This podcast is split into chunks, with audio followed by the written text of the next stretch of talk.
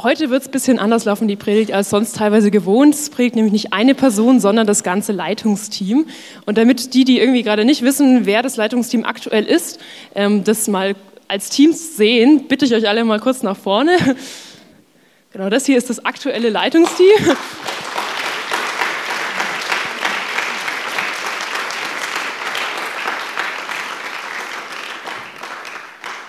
Ja, und die Predigt heute wird also bunt gemischt sein.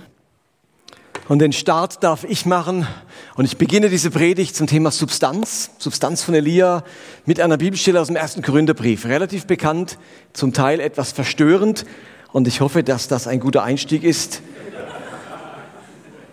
Ja, und wir klären das heute auf, das Verstörende in diesem Text, dass ihr ihn lieben werdet in Zukunft.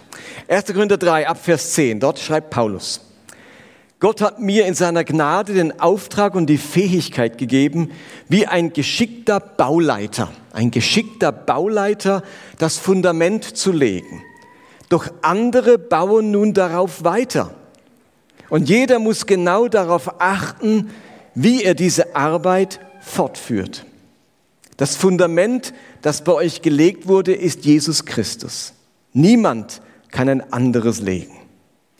Allerdings kann man mit den unterschiedlichsten Materialien weiterbauen.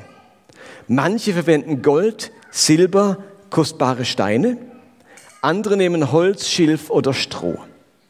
Doch an dem Tag, an dem Christus sein Urteil spricht, wird sich zeigen, womit jeder gebaut hat.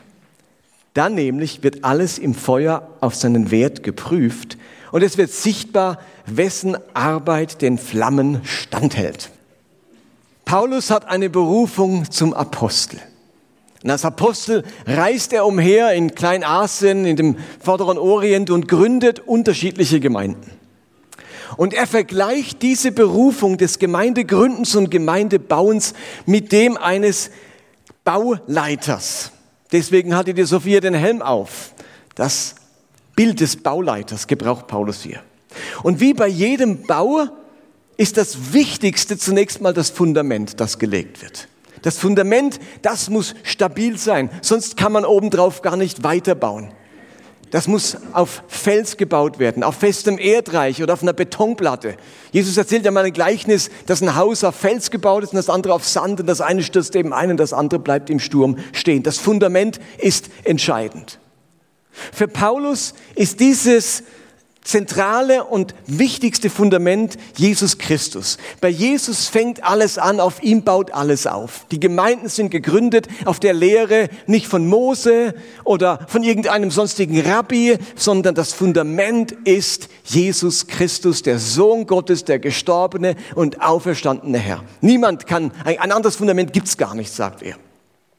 Und wenn es nach Paulus ginge, dann würde er ebenso gründlich und sorgfältig weiterbauen, wie er das beim Fundament gemacht hat. Also mit kostbaren Baumaterialien, mit kostbarer Bausubstanz. Er nennt hier Gold, Silber, edle Steine. Natürlich baut Paulus sein Haus oder das Haus im Bild nicht mit Gold und silbernen und Edelsteinen. Das soll nur ein Bild für eine edle, hochwertige Bausubstanz sein. Allerdings ist Paulus ja immer nur eine begrenzte Zeit in einer Stadt oder in einem Landkreis, in dem er die Gemeinden gegründet hat. Und während er dann nach ein paar Wochen oder Monaten weiterzieht, kommen oftmals andere Apostel oder Gemeindebauer in dieselbe Stadt. Aber nicht alle, die dann kommen zu einer Gemeinde in Korinth oder in Rom oder in Thessaloniki oder irgendwo, bauen so gründlich und so substanziell weiter, wie Paulus das begonnen hat. Sie benutzen für diesen geistlichen Bau der Gemeinde keine kostbaren Materialien, keine hochwertige Bausubstanz, sondern minderwertige Materialien wie Holz oder Schilf oder Stroh. Und natürlich geht's, habt ihr jetzt alle schon gemerkt, nicht um wirkliches Gebäude. Da geht's nicht darum, dass Paulus der Gemeinde Korinth ein Kirchengebäude baut, sondern es geht um die Gemeinde an sich, das Gemeindegebäude, das aus Menschen besteht. Paulus bedauert es, dass da Apostel nach Korinth kamen, die relativ schlecht und schlampig weitergebaut haben. Und er fordert die Korinther auf, genau darauf zu achten, wie andere Aposteln bei ihnen weiterbauen. Er wünscht ihnen nicht nur ein gutes Fundament, sondern auch einen guten, gesunden, stabilen und widerstandsfähigen Bau ihrer Gemeinde. Und eben an dieser Stelle ist es mir jetzt ganz wichtig, einmal ein großes Missverständnis mit diesem Text zu klären. Diese Textstelle, die ich gerade gelesen habe, die sorgt bei Christen immer wieder für Ängste und Befürchtungen. So gerettet werden durchs Feuer hindurch. Die Verse, die ich gelesen habe, gehen noch ein Stück weiter. Da heißt dann, doch an dem Tag, an dem Christus sein Urteil spricht, wird sich zeigen, womit jeder gebaut hat. Dann nämlich wird alles im Feuer auf seinen Wert geprüft und es wird sichtbar, wessen Arbeit in Flammen standhält. Hat jemand fest und dauerhaft auf dem Fundament Christus weitergebaut, wird Gott ihn belohnen. Geht aber sein Werk in Flammen auf, wird er seinen Lohn, seinen Lohn verlieren. Er selbst wird zwar gerettet werden, aber nur mit knapper Not, so wie man jemanden aus dem Feuer reißt. In den Köpfen ganz vieler Christen spielt sich bei diesem Text Folgendes ab. Das Haus, von dem der Text hier spricht, ist mein Christsein, mein Glaubensgebäude. Irgendwann wird Gott meinen Glauben auf die Probe stellen und er will sehen, wie kostbar, stabil und wie wertvoll mein Glaube ist. Und wenn meine Glaubenswerke, mein Handeln als Gläubiger, meine Spiritualität in Flammen aufgeht, also wertlos ist, dann ist das ein großer Schaden. Ich werde aber zum Glück gerade noch so gerettet. Und so ist dieses Feuergericht wie ein Damoklesschwert über dem Glauben vieler Christen. Kennt ihr das ein bisschen? Habt ihr wahrscheinlich oft so gehört und vielleicht eine Predigt dazu oder sonst irgendetwas. Aber unser Text spricht überhaupt nicht davon. Null, nada. Darum geht es nicht in diesem Text. Es geht in diesem Text nicht um dein persönliches Christsein und um deinen persönlichen Glauben und was du daraus gemacht hast. Davon spricht dieser Text nicht und davon spricht der gesamte Kontext des Korintherbriefs nicht. Im gesamten Kapitel drei und im weiteren Kontext vom Korintherbrief setzt sich Paulus mit anderen Aposteln auseinander. Und mit deren Arbeit, mit deren Lehren, mit deren Vorbild und deren Gemeindebaumaßnahmen, die er zum Teil für äußerst bedenklich und schädlich hält. Paulus redet nicht von dir und mir und irgendwelchen Christen in Korinth, er redet von anderen Aposteln. Und das zieht sich im ganzen Korintherbrief fort, manchmal auf recht polemische Weise, wie Paulus gegen andere Apostel dann anredet. Darum geht's in diesem Abschnitt. Und wessen Werk da im Feuer geprüft wird im Text, ist nicht das des einzelnen Christen, sondern es geht um die Bauarbeiten der anderen Apostel. Also die Art und Weise, wie andere Apostel Gemeinde gebaut haben und welche Substanz sie diese Gemeinde damit vermittelt haben. Und wenn sich dann herausstellt, dass dieser andere Apostel ungesunde Lehren, eine ungesunde Spiritualität, ungesunden Umgang mit Finanz, Finanzen, mit Sexualität oder was auch immer oder dergleichen vermittelt hat, dann verbrennt sein Werk. Nicht die Gemeinde verbrennt, sondern das, was er da aufbauen wollte in dieser Gemeinde. Er hat keinen Lohn für seine Arbeit als Apostel, weil er nämlich gepfuscht hat am Bau der Gemeinde. Aber dieser ganze Abschnitt, der ist keine Gerichtsbotschaft über einzelne Christen und ihren Glauben. Darum geht es überhaupt nicht an der Stelle. Paulus rechnet mit Aposteln und Lehrern ab, die der Gemeinde nicht gut tun und die, und die dem schaden, was er mühsam über Jahre aufgebaut hat. Also bitte, keine Angst vor irgendeinem Gericht und dass wir durchs Feuer hindurch gerade so gerettet werden. Schmeißt das aus eurem Kopf raus. Darum geht es nicht in dieser Bibelstelle. Und es ist ein Missbrauch dieser Bibelstelle, wenn wir das weiter in unseren Köpfen behalten. Es geht um Gemeindebau und um andere Apostel. Ist für uns vielleicht nicht ganz so relevant, weil heute nicht dauernd Apostel in jeder Stadt rumrennen und dann zur Elia-Gemeinde kommen und sagen, jetzt baue ich mal das nächste Vierteljahr bei euch und jetzt predige ich mal hier eine Weile. Das war natürlich eine andere Zeit, da war alles gerade am sich entwickeln. Da gab es noch keine festen Leiter und Bischöfe und Pfarrer. Da sind Apostel rumgereist und haben Gemeinden gebaut. Für meine heutige Predigt oder für unsere Predigt ist dieser Text trotzdem sehr wichtig. Er macht nämlich deutlich, dass es Gemeinden mit starker Substanz gibt und Gemeinden mit schwacher Substanz. Gemeinden, die mit Gold, Silber und Edelsteinen gebaut sind und Gemeinden, die mit Holz, Stroh und Schilf gebaut wurden. Es stellt sich also die Frage nach der Substanz, nach der Bausubstanz einer Gemeinde. Und als Angestellten-Team haben wir darüber in unserer Supervision ausführlich gesprochen und während dieser Gespräche haben wir wahrgenommen, über welch starke Substanz die Elia-Gemeinde verfügt. Das hat uns ehrlich gesagt begeistert. Und darum möchten wir euch mit dieser Predigt an dieser Freude über diese starke Bausubstanz der Elia-Gemeinde teilhaben lassen. Elia wird ja dieses Jahr wie alt? dreißig. Das ist eine ziemlich lange Bauphase. Die Fundamentlegung und die Gründung dieses Baus liegt schon drei Jahrzehnte zurück. Und man darf wirklich zu Recht sagen, dass ein Udo Aschoff, der leider letztes Jahr verstorben ist, ein ungeheuer gutes Fundament gelegt hat. Er war ein guter Baumeister. Er hat ein hervorragendes Fundament gelegt in dieser Gemeinde. Aber das ist jetzt schon ein paar Jahrzehnte zurück. Und darauf wurde jetzt manches aufgebaut. Besonders die letzten sechs bis sieben Jahre, die waren von vielen Umbrüchen und Veränderungen gekennzeichnet. Da hat zum einen Peter Aschoff, der langjährige Leiter von Elia, die Gemeinde verlassen und ist weitergezogen. Und längere Zeit, ja fast zu lange, war seine Nachfolge nicht geklärt.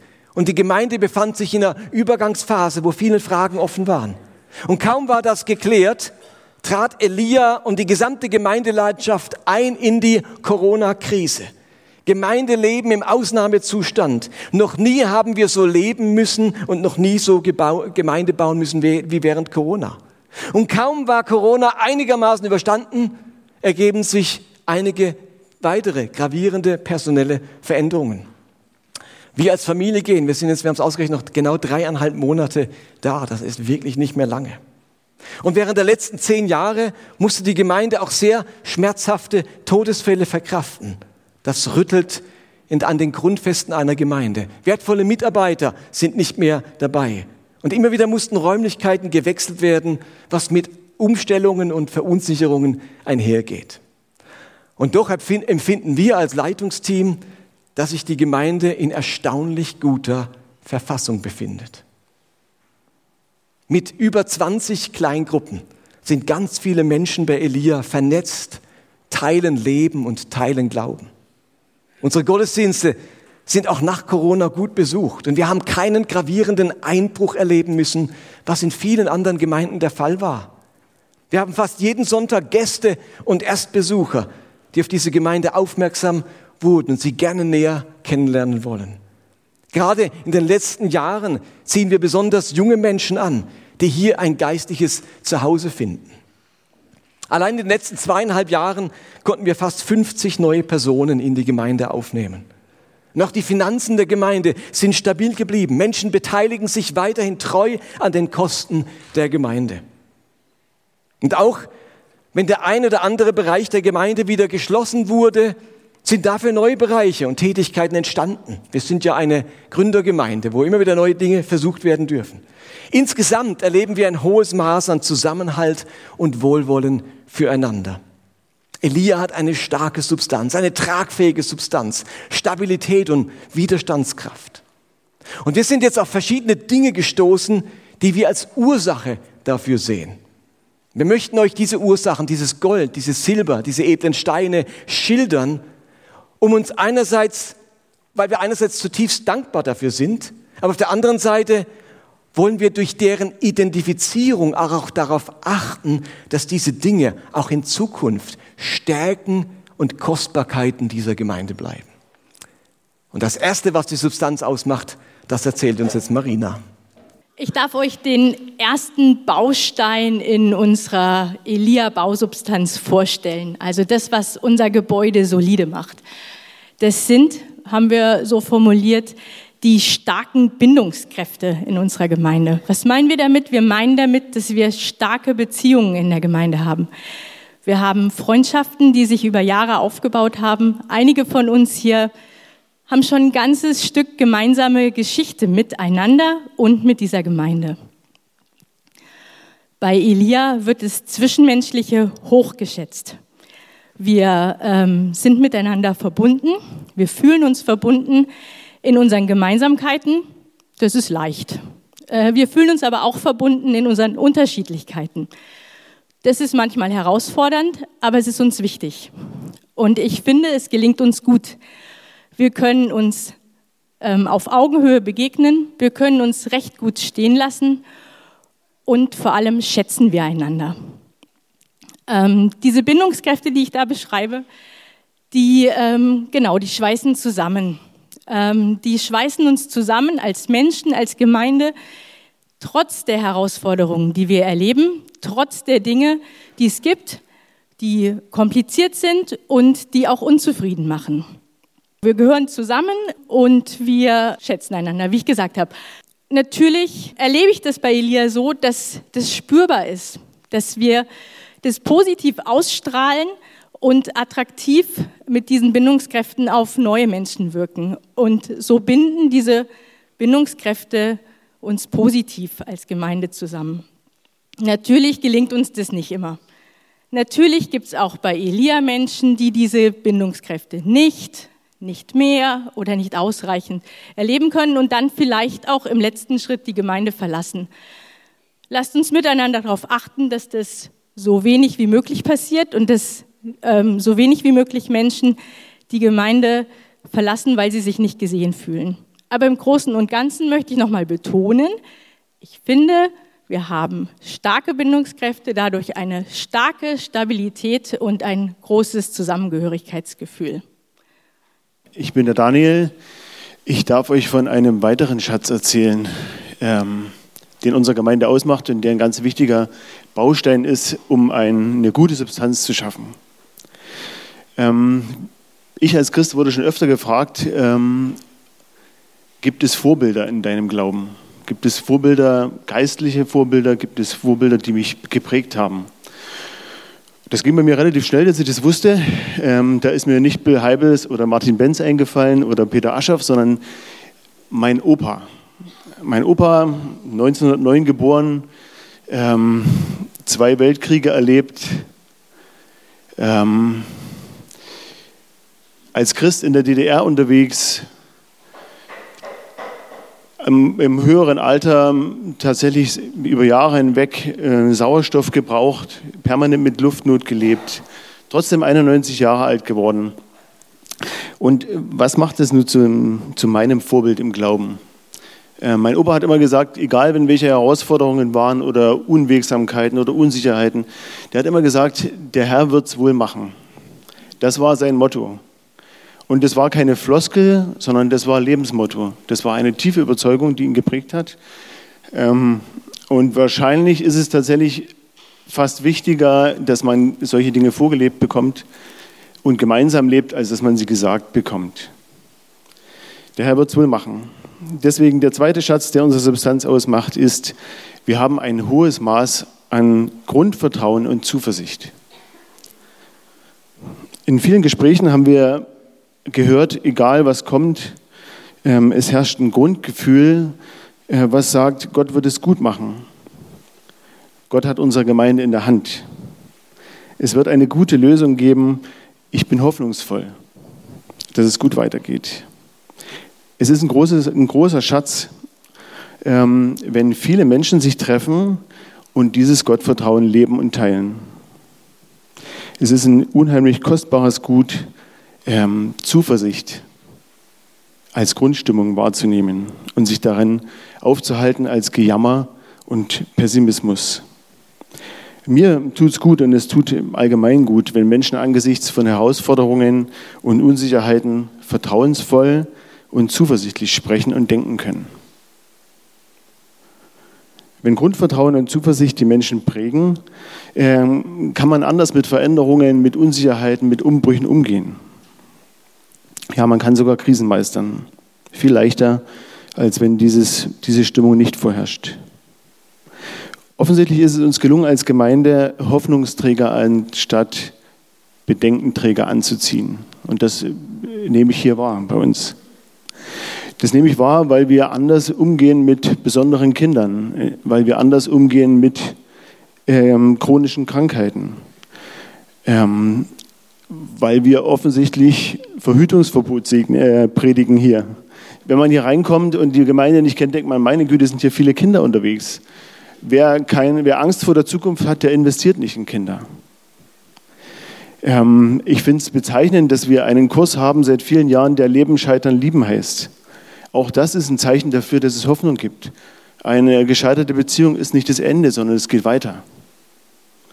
Ähm, und letztlich ist es auch meine Basis für mein Leben, sonst könnte ich nicht über zwanzig Jahre auf einer Intensivstation arbeiten, wo primär Leid, Elend und Katastrophen, persönliche Katastrophen vorherrschen. Für uns als Gemeinde ist es ungeheuer stabilisierend und ein echter, wertvoller Baustein für eine gute Substanz. Vor einem halben Jahr habe ich mir ähm, dieses Alpha Omega hier auf den Arm tätowieren lassen und das Ganze ist eingebettet in, das, in den Spruch Gott ist in Control. Gott ist in Control heißt eigentlich nichts anderes als der Herr wird es wohl machen. Ähm, und ich werde natürlich gefragt, wie ist es eigentlich, wenn, das, wenn du das irgendwann mal nicht mehr glauben kannst? Gott ist in Control. Ähm, dann kann ich zum einen sagen, na dann ist es halt meine Hoffnung, dass es so ist, auch wenn ich gerade nicht dran glauben kann. Und viel wichtiger ist es aber, dass ich weiß, wenn ich es nicht mehr glauben kann, dass es viele aus der Gemeinde können. Für mich.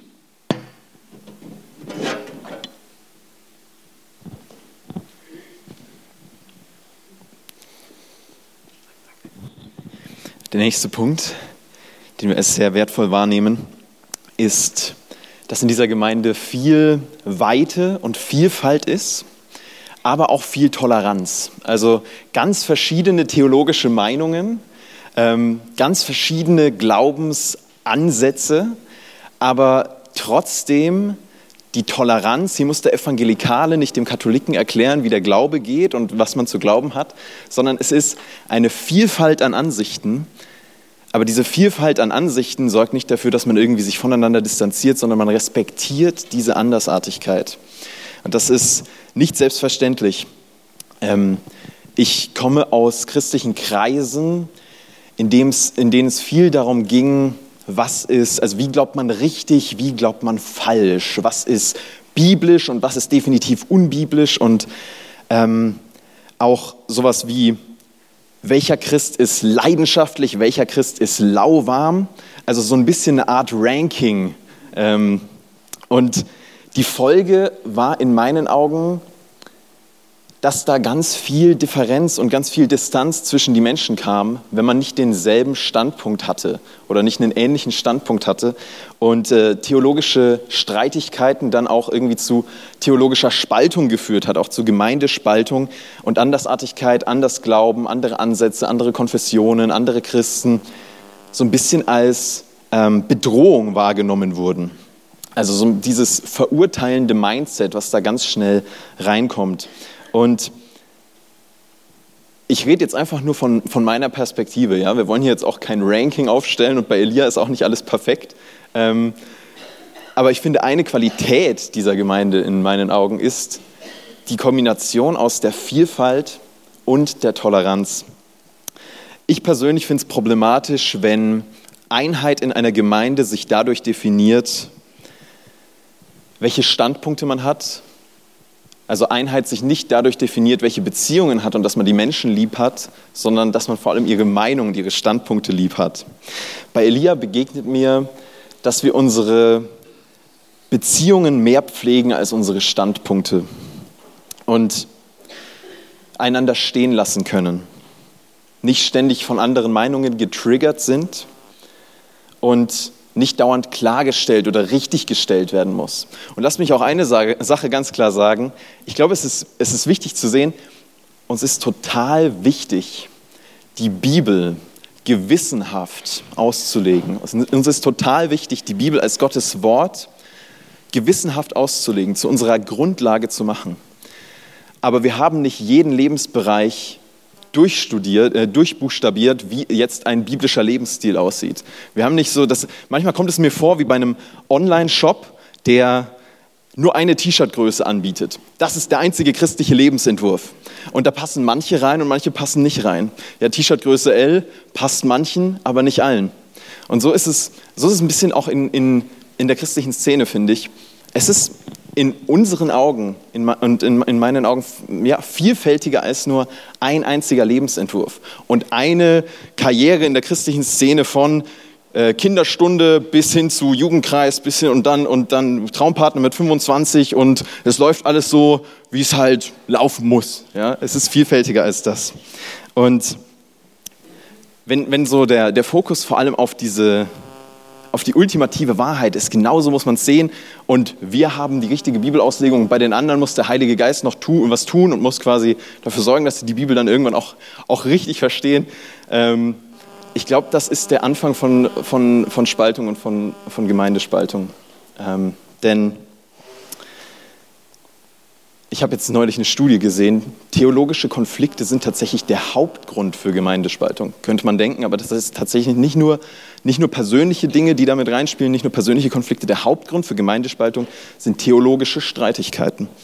Und ich möchte auch nochmal an euch sagen, liebes Leitungsteam, wir sind ja nicht immer einer Meinung, ne? Und es wäre auch schlimm, wenn wir es wären, aber ich bin so dankbar, dass wir theologisch an einem Strang ziehen.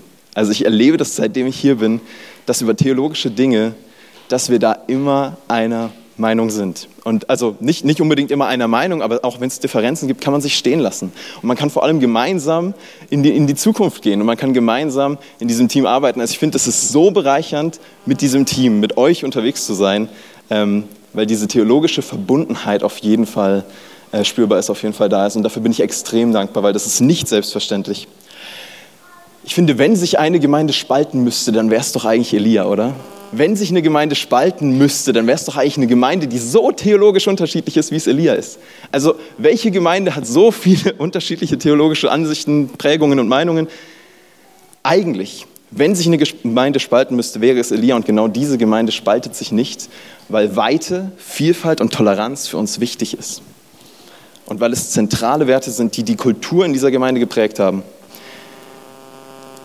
Ich muss jetzt aufhören zu reden, glaube ich.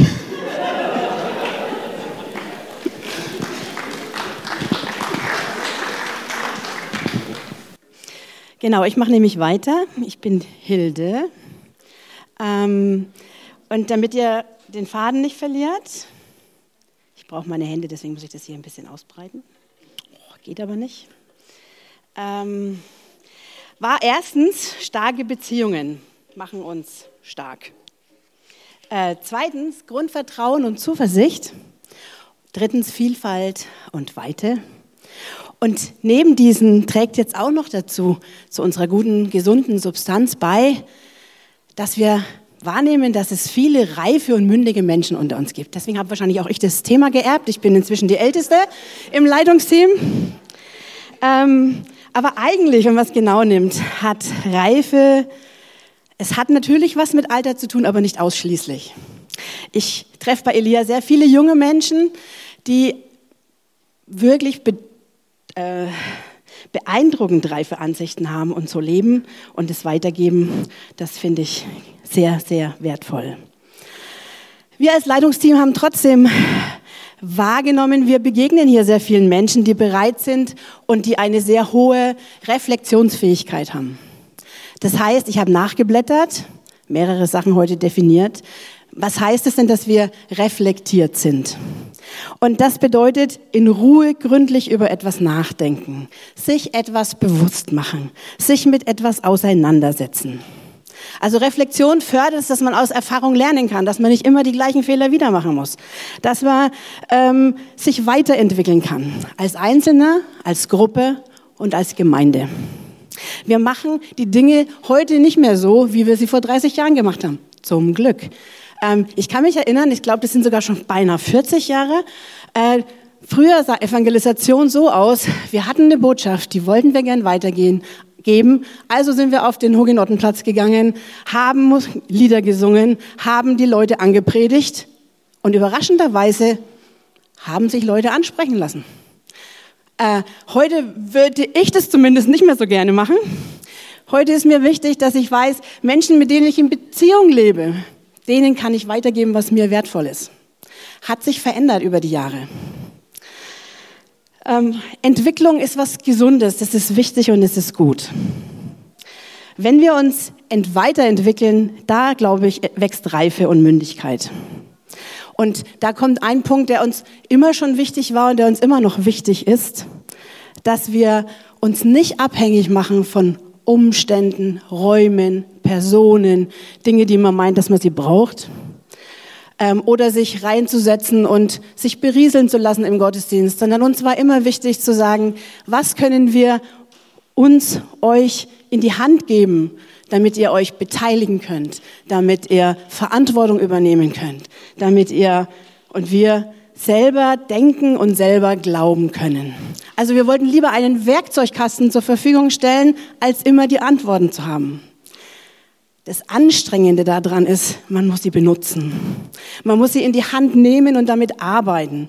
Und ich möchte mal die Gelegenheit nutzen, euch Danke zu sagen, dass ihr das mitgemacht habt, dass ihr nicht davongelaufen seid, weil es einfacher ist, Dinge einfach nachzuplappern, sondern ihr euch die Mühe gemacht habt, tatsächlich selber zu denken und zu sagen, ja genau, das glaube ich und das kann ich so stehen lassen und das verstehe ich. Daraus, glaube ich, wächst Mündigkeit, wenn man selber Dinge in die Hand nehmen kann. Ich habe gelesen, da steht, Mündigkeit ist das innere und äußere Vermögen zur Selbstbestimmung und Eigenverantwortung. Mündigkeit besagt, dass man für sich selbst sprechen und sorgen kann. Wenn man in diesem Sinne sich selbst bewusst ist, dann ist man nicht länger abhängig von irgendwas außenrum. Wir machen uns abhängig von Jesus, ja, dem wollen wir hinterher, aber wir sind nicht so sehr gebunden an das, was andere denken, was andere für richtig halten, sondern ich lerne, ich weiß, was ich kann, ich weiß auch, was ich nicht kann, ich weiß, was ich brauche, ich weiß, was mir gut tut und deshalb kann ich dafür sorgen, dass mein Leben, meine Seele genug Nahrung hat, mein geistliches Leben wachsen kann. Und da, wo Menschen zusammenkommen, die sich in dieser Weise selbst bewusst sind, da, glaube ich, entsteht Stabilität und Freiheit. Da kann was ganz Starkes wachsen. Und deshalb glaube ich, dass bei Elia eine gute Substanz da ist, die man spürt, wenn man mit den Menschen in Berührung kommt, die man wahrnehmen kann, warum wir, glaube ich, manchmal die Winde besser aushalten. Ähm, genau. Und weil wir das im Blick behalten wollen, auch für die Zukunft, damit wir als Gemeinde, als Einzelne einfach weiter wachsen können. Hey, mein Name ist Ruben Becker. Zu guter Letzt ähm, ist unsere Stärke, dass Elia keine One-Man-Show ist, sondern dass wir breite Leiterschaft leben und dass diese Gemeinde auf so vielen Schultern ruht. Leiterschaft bedeutet bei Elia nicht nur die offensichtliche Leitung, wie zum Beispiel das Leitungsteam oder der Vorstand, sondern es ist zuallererst einmal die breite Basis von Freiwilligen, die eigenverantwortlich eine Kleingruppe im Kindergottesdienst machen, die hier den Aufbau stemmen, die Gebet hinten anbieten, die sich um die Jugendgruppe kümmern, die Hauskreise leiten und so weiter und so fort. Ohne all diese freiwilligen, ehrenamtlichen Leute würde es alles nicht funktionieren. Und das Ganze ist möglich aufgrund dem, was Hilde gerade gesagt hat, dass es so viele mündige und reife Menschen bei uns in der Gemeinde gibt, denen es zuzutrauen ist, dass sie Verantwortung übernehmen. Nichtsdestotrotz gibt es auch bei Elia so die ganz klassischen, typischen Leitungsstrukturen. Wir haben ein Leitungsteam, ein erweitertes Leitungsteam, das das berät. Wir haben den Vorstand, wir haben den Personalausschuss. Und wenn ihr jetzt diese ganzen Teams so hört, dann, ich weiß nicht, wie es euch geht, ist vielleicht euer erster Gedanke, boah, das sind ganz schön viele verschiedene Teams und das, da geht man bestimmt eine Schleife nochmal extra und das ist manchmal ganz schön anstrengend und zäh. Gremienarbeit. Und ja, manchmal ist das vielleicht so. Aber wir sind davon überzeugt, dass es das wert ist, weil nämlich die Vorteile überwiegen. Da kommt zum Beispiel dann auch wieder der Punkt ins Spiel, den Jonathan gesagt hat, die Weite und Vielfalt. Und wenn wir Teams haben, wo alle gemeinsam leiten, dann haben wir eine Weite und Vielfalt in einem Team. Und das finden wir ganz wichtig, dass das repräsentiert wird. Und das bringt auch verschiedene Perspektiven auf Probleme und Situationen. Das führt so zu kreativeren und auch besseren Lösungen. Und der Punkt, den ich persönlich am wichtigsten finde, ist, dass jeder von uns verschiedene Stärken und Schwächen hat. Jeder hat eine verschiedene Persönlichkeit. Und wir alle kommen zusammen und können uns da ausgleichen. Und da, wo jemand eine Schwäche hat, hat jemand anders eine Stärke. Und so können wir uns gegenseitig ergänzen. Und vielleicht ein kleines Beispiel. Ich tue mir manchmal ein bisschen schwer damit, wenn irgendwie es zwischenmenschliche Probleme in der Gemeinde gibt, da irgendwie eine Lösung zu sehen. Und dann sagt die Hilde, komm jetzt, atmen wir mal durch und wir reden einfach mal mit den Leuten. Und das finde ich immer ganz cool, so, wo wir uns gegenseitig irgendwie ergänzen können. Zusammenfassend kann man also sagen, die Gemeinde ruht auf vielen Schultern und profitiert von der Schwarmintelligenz dieser mündigen und reifen Menschen. Und das gibt dieser Gemeinde Substanz und verschafft Stabilität. Und damit sind wir am Ende dieser gemeinsamen Predigt und wir wollen uns als Leitungsteam die Gemeinde nicht schönreden, aber wir entdecken ganz viel Gold und Silber und edle Steine in dieser Gemeinde. Und wir spüren, dass die Gemeinde echt eine stabile Substanz hat. Und genau diese Substanz gibt der Gemeinde enormes Potenzial, um in die Zukunft zu gehen, erfolgreich zu bleiben, trotz aller Veränderungen, die es immer wieder geben wird im persönlichen Leben und im Leben einer Gemeinde. Und wir möchten euch von Herzen danken für die Substanz, die ihr beitragt in diese Gemeinde hinein, nämlich starke Bindungskräfte, Grundvertrauen und Zuversicht, Vielfalt, Weite und Toleranz, Mündigkeit und Reife und eine Leitung und Verantwortung auf vielen Schultern. Vater, danke für Elia, danke für all die tollen Menschen, die Teil unserer Gemeinde sind. Danke, dass du jetzt dreißig Jahre mit Elia unterwegs warst und so viel Gutes passiert ist. Und wir danken dir, dass wir darauf vertrauen dürfen, dass du auch weiterhin Gutes mit uns vorhast. Wir bitten dich, segne du diese Gemeinde und lass uns eine Kirche sein, die Leben zum Blühen bringt. Amen.